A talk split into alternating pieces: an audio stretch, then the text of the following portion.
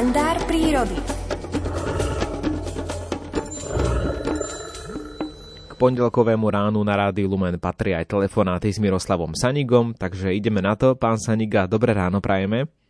Pekné, príjemné ráno vám želám do štúdia aj poslucháčom Rádia Lumen. Dnes nám predstavíte operenca, ktorý bol doslova bežný aj pri zobrazovaní v rôznych encyklopédiách alebo aj učebniciach, ale dnes je už situácia iná. Časy sa zmenili. O kom alebo o čom je reč?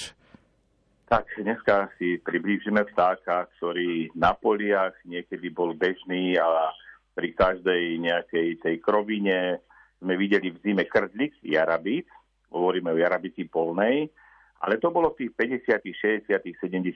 rokoch, čiže starší si to ľudia pamätajú, čo chodievali na polia v lete, všade boli jarabice a v zime. Práve v tomto období sú oni také združné, spolu sa túlili, keď bola metelica, natisnú sa na seba, ako tie domáce sliepočky, skoro to tak pripomína, je to menšia taká domáca kura na poli. No ale potom v tých 70., 80. rokoch tie stavy klestia až o 90% a možno teraz na Slovensku ich je medzi tými 3000 až 5000, 7000 pármi a gniezdi, ale to je veľmi málo, lebo to boli plné lúky toho. A ja si ešte ako z detstva pamätám, my sme síce vo vyšších polohách, Liptov je vyššie polohy, ale z detstva si vždy pamätám v zime, keď sme chodili na lyžoch niekde sa lyžovať, lebo sme sa túlali po tých snehových závejoch, tak vždy sme videli, tam je krdlik jarabíc, tam je krdlik jarabíc.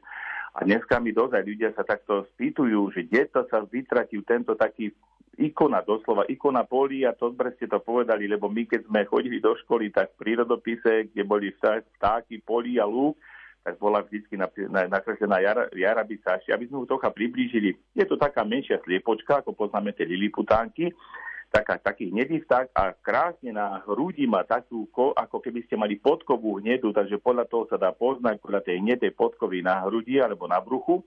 A takým jedným hlasom sa ozaj kvirk, je to počuť v prírode a patrilo to k tým lúkam, poliam a tomu všetkému. Ja budem rád, keď všetci sa postaráme o to, aby tie jarabice tu boli. A čo jej tak uškodilo? To bolo to rozhorovanie medzi, že sme urobili veľké lány, kde sa ten vták nemá kde skovať, že brázdy sa rozrušili a potom na tých veľkých poliach tie vtáky v zime potrebujú ochranu, potrebujú tie remísky, potrebujú tých pár kríkov, kde majú tú útulňu trošička pred vetrom, pred snehom a pred tými vlastne takými aj nepriaznými povetrnostnými podmienkami. A toto, keď sa navráti, tak v tých oblastiach určite sa tie jarabice objavia.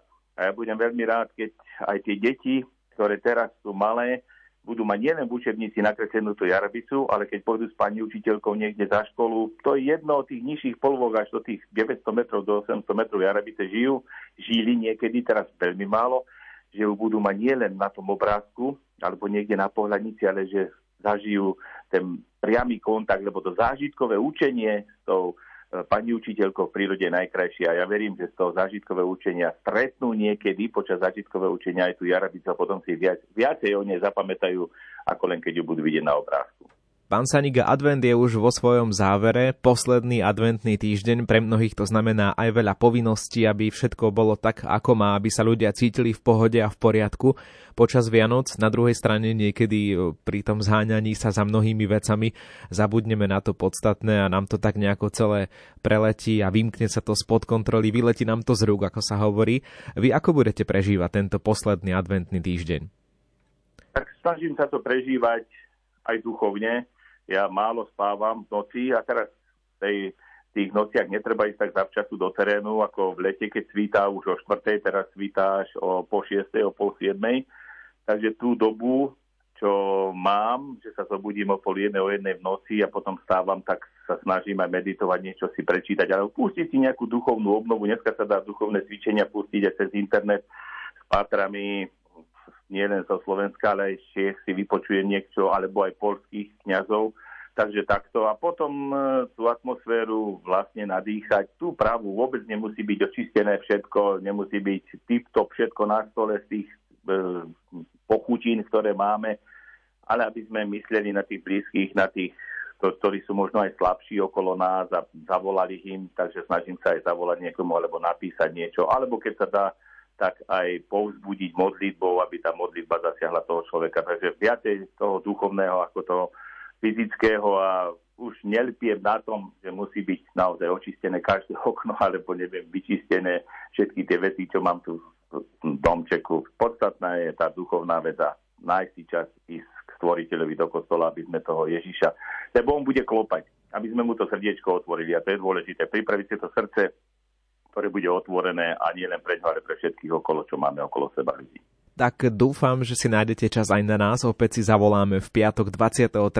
decembra, deň pred Vianocami. Dohodnuté? Dohodnuté a budem sa tešiť. Tešíme sa aj my. Do počutia. Pekný deň. Do počutia. 7:27. Dávno už viem, že chodím jak deň. Som čudný tvor, tak zachráň ma skôr, než sa rozplyniem, kde si v tmách. Na môj detský sen sadá prach. Dávno už vím, že chodíš jak stín. Zvedneš se zás a postavíš hrát všem ponurým dnům, než lekám. Tvůj hrad nebo dům, nejsi sám. Nejsi sám, můj maják v moři zlá, ve volnách rozezná.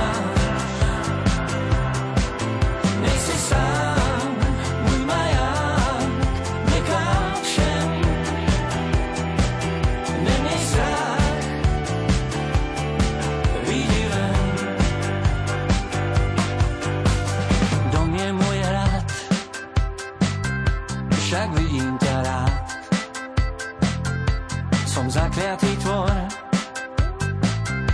tak zachráň ma skôr, než sa rozplyniem,